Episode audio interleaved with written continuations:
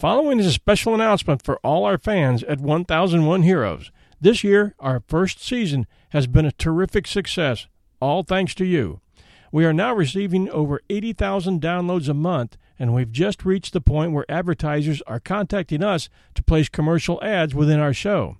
You can say that's a wonderful problem to have, and it is, but my goal from the start has been to create a compelling story that people will enjoy from beginning to end without interruption. You may be hearing ads at the top of the show before the story and at the bottom after the story very soon, but I want to keep the actual story commercial free. I absolutely love podcasting. I enjoy history, and I would like to be doing this full time. Creating engaging stories that people enjoy takes a lot of time, and like most of you, I work for a living. Taking on advertisers will help to defray some of our costs, but not as much as you might think. In the coming weeks, we will be launching a Kickstarter campaign. Kickstarter is an online crowdfunding mechanism which works very well if you do it right, and if your supporters wish to see you succeed with your goals. My immediate goals will be to upgrade some of our equipment, increase our marketing efforts to ensure growth, and to give me more time to create more and better podcasts. Many podcasts in the top tier are corporate funded with studios and full production staffs. I'm wearing all those hats, and my studio is my home. Our stretch goal with the Kickstarter project will allow me to do podcasting full time. A career dream come true for me. The great thing about Kickstarter is that with most levels of contribution, you receive some very nifty rewards. One of our rewards will be the opportunity for you to honor a hero with your own story, which will be featured at the end of each of our podcasts. It could be a mom, a dad, a teacher, a fellow serviceman, an emergency responder, a person fighting a debilitating disease or handicap, a foster parent, or someone who has passed that you want to memorialize. You name it, we all have heroes in our lives. You will have the opportunity to do the audio yourself or send me the script and I'll tell your story. Your story will be heard around the world and often by many people as part of our evergreen episode inventory. It'll be a terrific addition to 1001 Heroes, and it's a wonderful way to say thank you to someone special you know or have known. We'll be recording and releasing those in the order we receive them, and early bird orders are encouraged. That particular reward will be at the $300 level. If you have any questions, you can reach me at 1001 Stories Podcast at gmail.com. Thanks for listening. Now for our show. Welcome to another episode of 1001 Heroes, Legends, Histories, and Mysteries. This one, from our History series, tells the true story of Grace Sherwood, the last person to be accused and convicted of witchcraft in the state of Virginia, and the only accused witch to have been tested for witchcraft by forced dunking. The theory being that if she drowned, she was likely innocent, and if she somehow survived, she must have had witch powers to survive. A lose lose situation, to be sure. The story of her ideal is a sad one and a stark reminder of how far we've come as a civilized society in 300 years. We still have a long way to go, but we don't bring our neighbors to trial and accuse them of witchcraft because our best bull died, a neighbor miscarried, or our crops failed. 300 years ago, however, it was entirely possible. Today, no judge in his right mind would hear it. But the story bears telling to any student of history, so they begin to see the differences between society in the 17th, 18th century and that of today. It takes a long time for superstitions to give way to reality, and for old beliefs to gradually give way to modern thinking. The world has gone through a fantastic period of enlightenment in a relatively short time, coming further in human knowledge and a better quality of life in the last hundred years than in all the previous millenniums combined. Yes, some superstitions still exist and probably always will. That's just part of human nature. And many long standing social mores exist because the natural world requires them for survival. There are also parts of the world that will remain in the dark for a long time to come. We should count our blessings that we live in a part of the world that has evolved to the point it has. Here in Virginia Beach, where we broadcast this show, a statue of Grace Sherwood, showing her with herb collecting basket in hand, befriended by a friendly raccoon, was erected just a few years ago in her honor. It was brought about by the efforts of a kindly person named Belinda Nash, a volunteer at the historic Ferry Plantation House in Virginia Beach. and that was after she had petitioned then Governor Kaine to grant Grace Sherwood a pardon on the 300th anniversary of Sherwood's trial and dunking. We locals know the story behind Witch Duck Road in Virginia Beach, the name having morphed from Witch Dunk over the years. Running north from Virginia Beach Boulevard, Witch Duck Road travels north a few miles until it ends at the Lynnhaven River. Today it is all residential.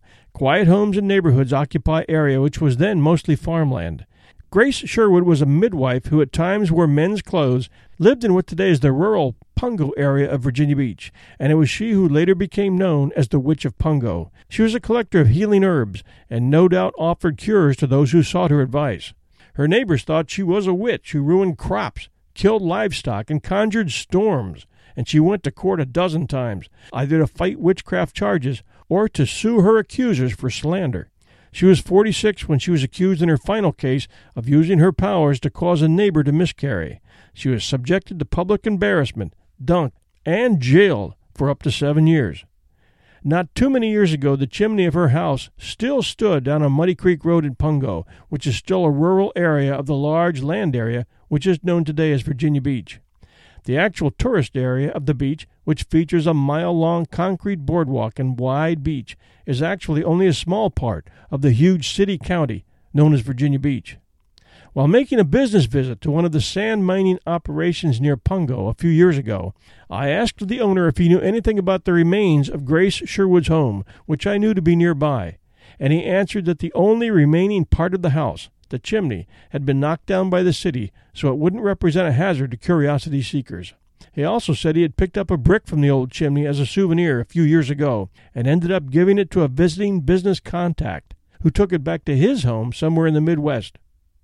A year later, a box from his business friend arrived at his front door, and upon opening it, he found the brick with a note attached. The note read, I want to return this brick to you. Since bringing it home, I've had the worst luck for the past year. Please return it to where you found it. I never did hear if he returned the brick, but I'm guessing he did. In one way or another, we all carry some degree of superstition. This is Grace Sherwood's story. According to the records of the Old Donation Episcopal Church, Grace Sherwood was born in 1660 to John and Susan White. John White was a carpenter and farmer of Scottish descent, and it's uncertain whether he was born in America. Susan was English by birth. Their daughter, Grace, was born in Virginia, probably in Pungo. Grace White married a respected small farm landowner, James Sherwood, in April of 1680, and they were wed in the Lynnhaven Parish Church. Alpheus Chewning, in his 2000 book Haunted Virginia Beach, writes that the couple had three sons, John, James, and Richard. John White gave the Sherwoods 50 acres of land when they married, and on his death in 1681 left them the remainder of his 145 acre farm. The Sherwood family was poor and lived in an area inhabited by small landowners or those with no land at all. In addition to farming, Grace Sherwood grew her own herbs, which she used to heal both people and animals. She also acted as a midwife. When James died in 1701, Grace inherited his property. She did not remarry, which in those days would not have helped her socially with the other women in the area. No drawings or paintings of Sherwood exist, but contemporary accounts describe her as attractive and tall and possessing a sense of humor. Sherwood grew medicinal herbs and wore trousers instead of a dress while working on her farm. Both traits were atypical of the ladies of that era. This combination of clothing and good looks was said to attract men and upset their wives. Sherwood biographer and advocate Belinda Nash suggests that Sherwood neighbors may have been jealous of Sherwood and that the witchcraft tales may have been conjured up in an effort to remove her from and subsequently to gain her property. Sherwood was a party to at least a dozen lawsuits in which she either had to defend against accusations of witchcraft or in which she filed suits for slander against her accusers. The existence of witches and demonic forces was taken for granted by the American colonists. Witchcraft was considered the work of the devil. Strange behaviors supposedly identified witches to the colonists. As early as 1626, 19 years after the founding of the Jamestown colony, a grand jury sat to consider whether goodwife Joan Wright was a witch. She had supposedly predicted the deaths of three women and had caused illness as revenge for not hiring her as midwife. No record of the outcome is available. Nevertheless, Virginia did not experience the type of mass hysteria evidenced by the Salem, Massachusetts witch trials in 1692 1693, where 19 people were executed on allegations of sorcery, several years before the first accusations against Sherwood.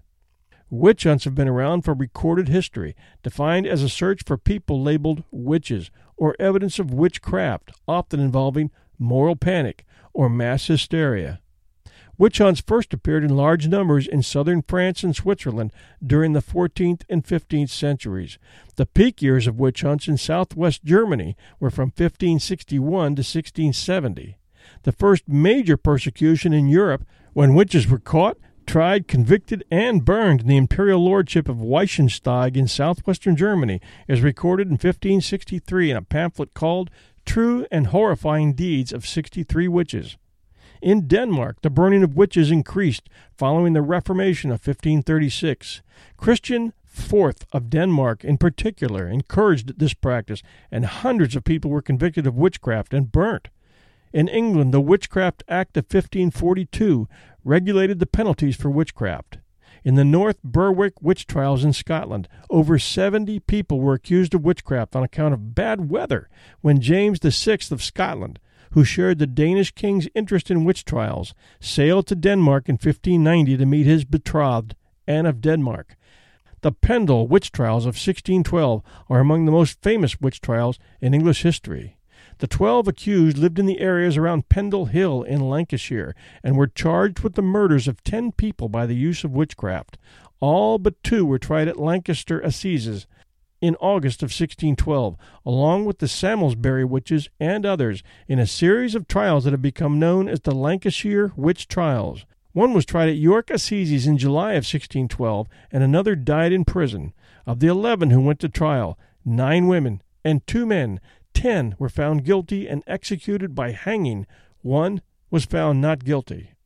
The official publication of the proceedings by the clerk to the court, Thomas Potts, in his wonderful discovery of witches in the county of Lancaster, and the number of witches hanged together, nine at Lancaster and one at York, make the trials unusual for England at that time. In England, witch hunting would reach its apex in 1644 to 1647 due to the work of the Witchfinder General Matthew Hopkins. Although operating without an official Parliament commission, Hopkins and his accomplices charged hefty fees to towns during the English Civil War. Hopkins' witch hunting spree was brief but impressive. 300 convictions and deaths are attributed to his work. Not being satisfied with the money he earned shaking down small towns to keep them witch free, Hopkins took the next step and wrote a book on his methods, describing his fortuitous beginnings as a witch hunter, the methods used to extract confessions, and the creative tests he employed to test the accused, removing clothing to find the witch's mark.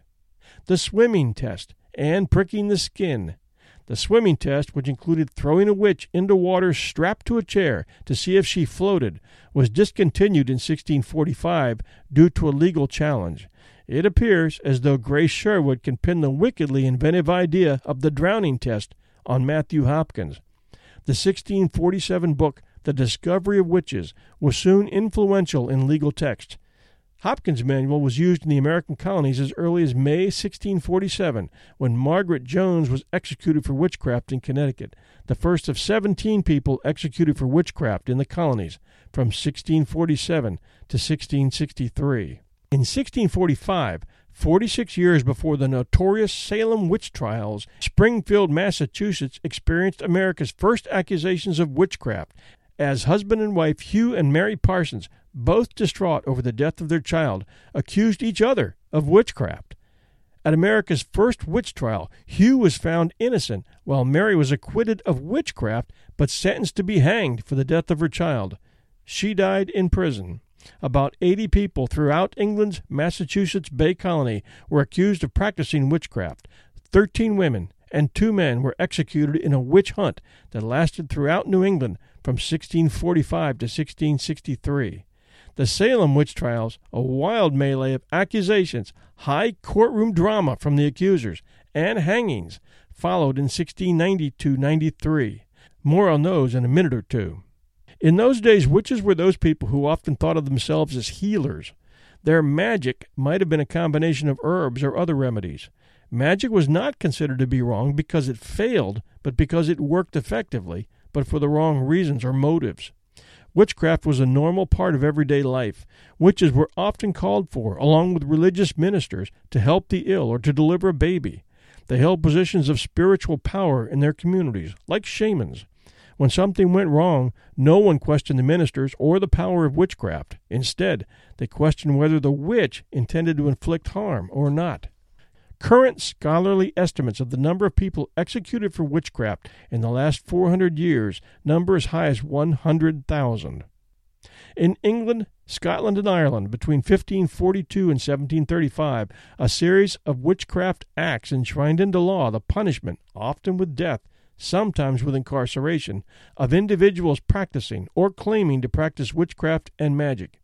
The last executions for witchcraft in England had taken place in 1682, when Temperance Lloyd, Mary Trembles, and Susanna Edwards were executed at Exeter. In 1711, Joseph Addison published an article in the highly respected Spectator Journal criticizing the irrationality and social injustice in treating elderly and feeble women, dubbed Moll Whites, as witches. Jane Wenham was among the last subjects of a typical witch trial in England in 1712, but was pardoned after her conviction and set free.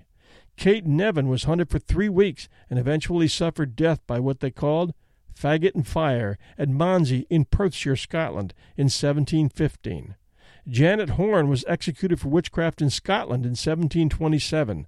The final act of 1735 led to prosecution for fraud rather than witchcraft, since it was no longer believed that the individuals had actual supernatural powers or traffic with the devil.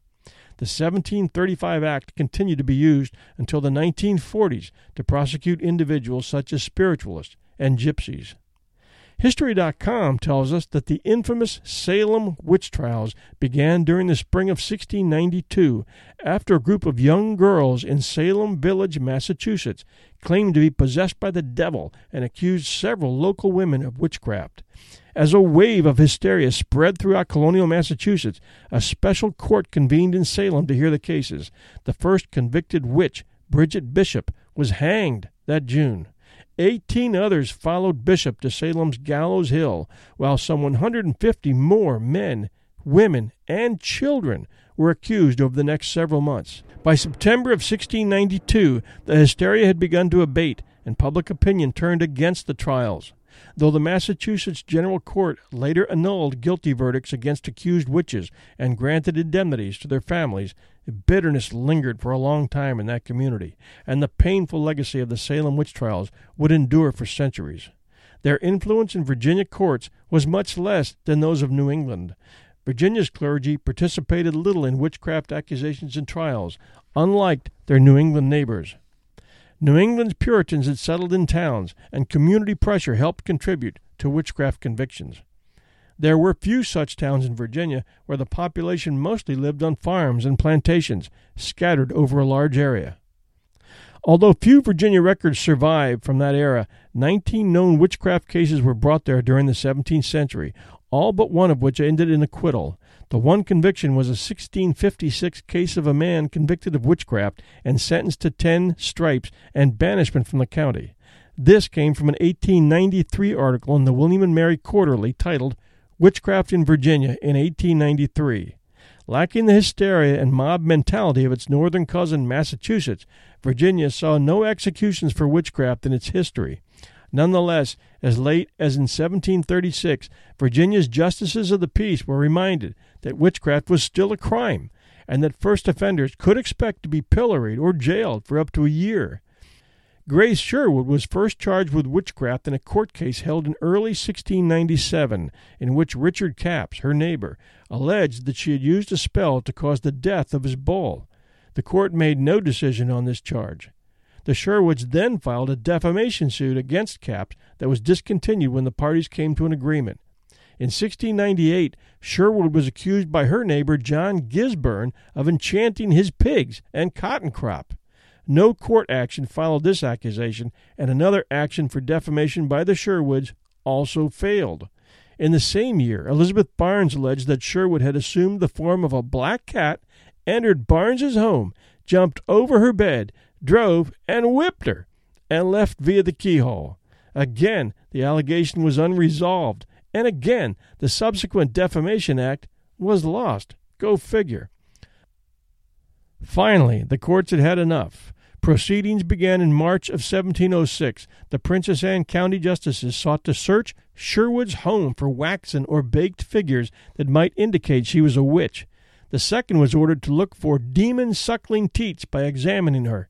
In both instances, reluctance on the part of local residents made it difficult to form a jury, and both juries refused to carry out the search. On March 7, 1706, Grace Sherwood was examined by a jury of twelve ancient and knowing women appointed to look for markings on her body that might be brands of the devil. They discovered two marks not like theirs or like those of any other woman. The foreman of this jury, not by coincidence, was the same Elizabeth Barnes who had previously accused Sherwood of witchcraft. Neither the colonial authorities in Williamsburg nor the local court in Princess Anne were willing to declare Sherwood a witch. Those in Williamsburg considered the charge overly vague and on April 16th instructed the local court to examine the case more fully. For each court appearance, Sherwood had to travel 16 miles from her farm in Pungo to where the court was sitting. On May 2, 1706, the county justices noted that while no particular act of maleficium had been alleged against Sherwood, there was great cause of suspicion. Consequently, the sheriff of Princess Anne County took Sherwood into custody, though Sherwood could give bond for her appearance and good behavior. Maximilian Boush, a warden of Lynnhaven Parish Church, was the prosecutor in Sherwood's case. On July 5, 1706, the justices ordered a trial by dunking to take place, with Sherwood's consent, but heavy rains caused a postponement until July 10th, as they feared the wet weather might harm her health. Sherwood was taken inside Lynnhaven Parish Church, placed on a stool, and ordered to ask forgiveness for her witchery. She replied, I be not a witch, I be a healer. According to the principles of trial by water, if Sherwood floated, she would be deemed guilty of witchcraft. If she did not, she would be innocent. It was not intended that Sherwood drown. The court had ordered that care be taken to preserve her life. At about 10 a.m. on July 10, 1706, Sherwood was taken down a dirt lane, now known as Witch Duck Road, to a plantation near the mouth of the Lynnhaven River. News had spread, and the event attracted people from all over the colony. Five women of Lynnhaven Parish Church examined Sherwood's naked body on the shoreline for any devices she might have had to free herself, and then covered her with a sack. Six of the justices that had ordered the dunking rowed in one boat two hundred yards out in the river, and in another boat were the sheriff, the magistrate, and Sherwood. Just before she was pushed off the boat, Sherwood is said to have stated, under clear skies, Before this day be through, you will all get a worse ducking than I. Bound across the body, her right thumb to her left big toe, and her left thumb to her right big toe, she was cast into the river and quickly floated to the surface. The sheriff then tied a thirteen pound Bible around her neck. This caused her to sink, but she untied herself and returned to the surface, convincing many spectators she was a witch. As Sherwood was pulled out of the water, a downpour reportedly started, drenching the onlookers. Several women who subsequently examined her for additional proof found two moles on her private parts. These two moles were her undoing, she was jailed pending further proceedings. What happened to Sherwood after her ducking is unclear, as many court records have been lost. She served an unknown time in the jail next to Lynnhaven Parish Church, perhaps as long as seven years and nine months. She was ordered to be detained to be brought to a future trial, but no record of another trial exists, so it is possible the charge was dismissed at some point. On September 1, 1708, she was ordered to pay Christopher Cocke 600 pounds of tobacco for a reason not indicated in surviving records, but there is no mention of the payment. She appears to have been released sometime in or before 1714, since in that year she paid back taxes on her 145 acre property, which Virginia Lieutenant Governor Alexander Spotswood helped her to recover from Princess Anne County, off of what is now Muddy Creek Road. She lived the remainder of her life quietly until her death in 1740, aged about 80. She is believed to have died in August or September of that year. Her will was proved on October 1 of 1740. It noted that she was a widow. She left five shillings each to her sons James and Richard, and everything else to her eldest son, John. According to legend, Sherwood's sons put her body near the fireplace, and a wind came down the chimney. Her body disappeared amid the embers, with the only clue being a cloven hoof print. Sherwood lies in an unmarked grave under some trees in a field close to the intersection of Pungo Ferry Road and Princess Anne Road in Virginia Beach. Stories about the devil taking her body, unnatural storms, and loitering black cats quickly arose after her death, and local men killed every feline they could find. This widespread killing of cats may well have caused the infestation of rats and mice recorded in Princess Anne County in 1743. Grace Sherwood's case was little known until Virginia Beach historian and author Louisa Venable Kyle wrote a children's book about her in 1973 called The Witch of Pungo. It's a collection of seven local folk tales written as fiction, although based on historical events. Sherwood's story was adapted for Cry Witch, a courtroom drama at Colonial Williamsburg, the restored early capital of Virginia. A statue by California sculptor Robert Cunningham depicting Sherwood with a raccoon and a basket of rosemary was unveiled on April 21, 2007, on the site of present day Sentara Bayside Hospital, close to the sites of both the Colonial Courthouse and the Ducking Point. The raccoon represents Sherwood's love of animals, and the rosemary, her knowledge of herbal healing. A Virginia Department of Historic Resources marker was erected in 2002, about 25 yards from her statue. The place of her watery test and the adjacent land are named Witch Duck Bay and Witch Duck Point.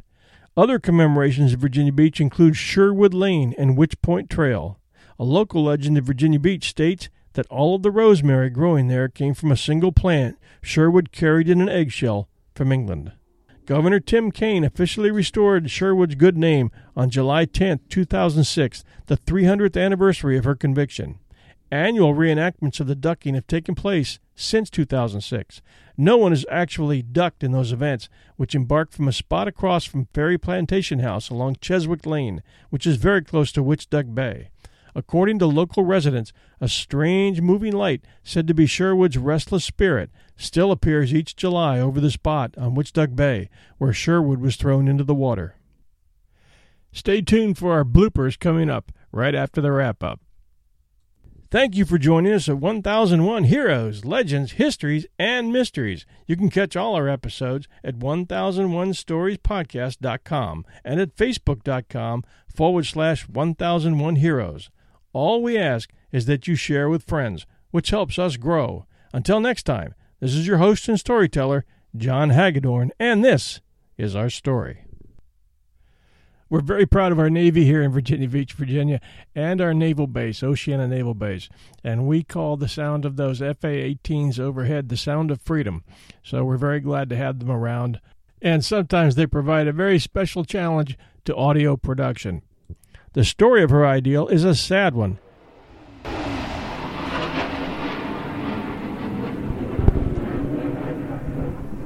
God.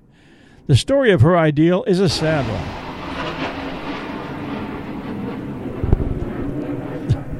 one.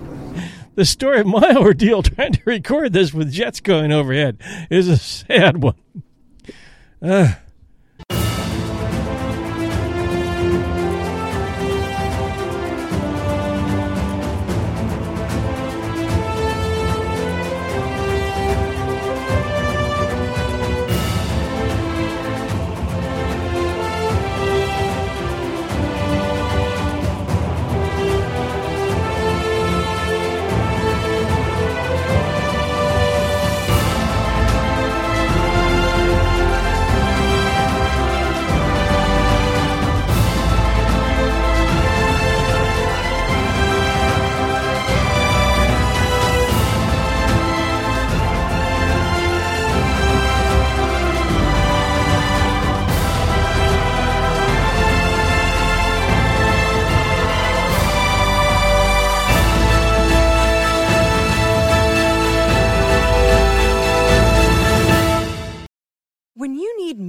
mealtime inspiration, it's worth shopping Kroger, where you'll find over 30,000 mouth-watering choices that excite your inner foodie. And no matter what tasty choice you make, you'll enjoy our everyday low prices, plus extra ways to save, like digital coupons worth over $600 each week. You can also save up to $1 off per gallon at the pump with fuel points. More savings and more inspiring flavors make shopping Kroger worth it every time. Kroger, fresh for everyone. Fuel restrictions apply.